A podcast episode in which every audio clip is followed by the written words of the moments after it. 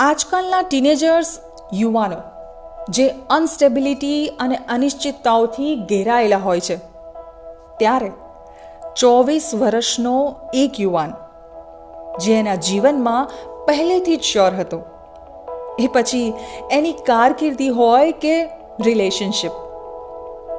લાખો રૂપિયાના પગારવાળી એક કમ્ફર્ટેબલ જોબ છોડી અને ઇન્ડિયન આર્મી જોઈન કરવાનો નિર્ણય હોય. કે પછી યુદ્ધના મેદાનથી પાછા ફરી. પોતાની પ્રેમિકા સાથે લગ્ન કરવાનો વાયદો. આ સ્ટોરી છે.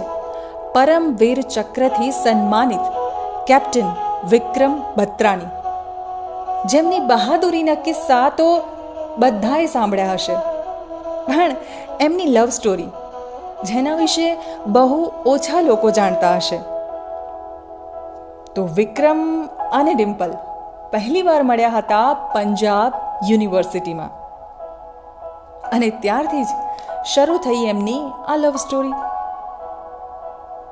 ચાર વર્ષની લાંબી રિલેશનશિપ અને વારંવાર થતી પોસ્ટિંગમાં જ્યારે ડિમ્પલે વિક્રમને લગ્ન કરવા માટેની વાત કરીને, તો વિક્રમે પોતાના પાસે રહેલી બ્લેડથી અંગૂઠો ચીરી અને ડિમ્પલની માંગ ભરી દીધી. ત્યારે ડિમ્પલને સમજાયું કે આ રિયલ લાઈફનો હીરો તો ટોટલ ફિલ્મી નીકળ્યો. એ પછી ડિમ્પલ એમને આ રીતે ચીડવતી પણ ખરા. એકવાર મંદિરની પ્રદક્ષિણા પૂર્ણ કરી અને ડિમ્પલનો દુપટ્ટો પકડી અને નોસ્ટાલ્જિક સ્માઇલ સાથે મિસિસ બત્રા પણ કહ્યું અને ફિલ્મી હોય પણ કેમ નહીં? કારગિલ યુદ્ધના બે મહિના પહેલાં. જ્યારે વિક્રમ એમની રજાઓ પર ઘરે હતા, ત્યારે એમના એક મિત્રએ કહ્યું, કારગિલની સ્થિતિ વિશે. ત્યારે એમણે જવાબ આપ્યો, કે મેં યા તો તિરંગા લહેરા કે આઉંગા, યા તો તિરંગે મેં લિપટ કર આઉંગા મગર આઉંગા જરૂર. પણ આ વાક્ય બોલતા સમયે ચોક્કસથી એમના જીભ ઉપર સરસ્વતીજી બેઠા હશે.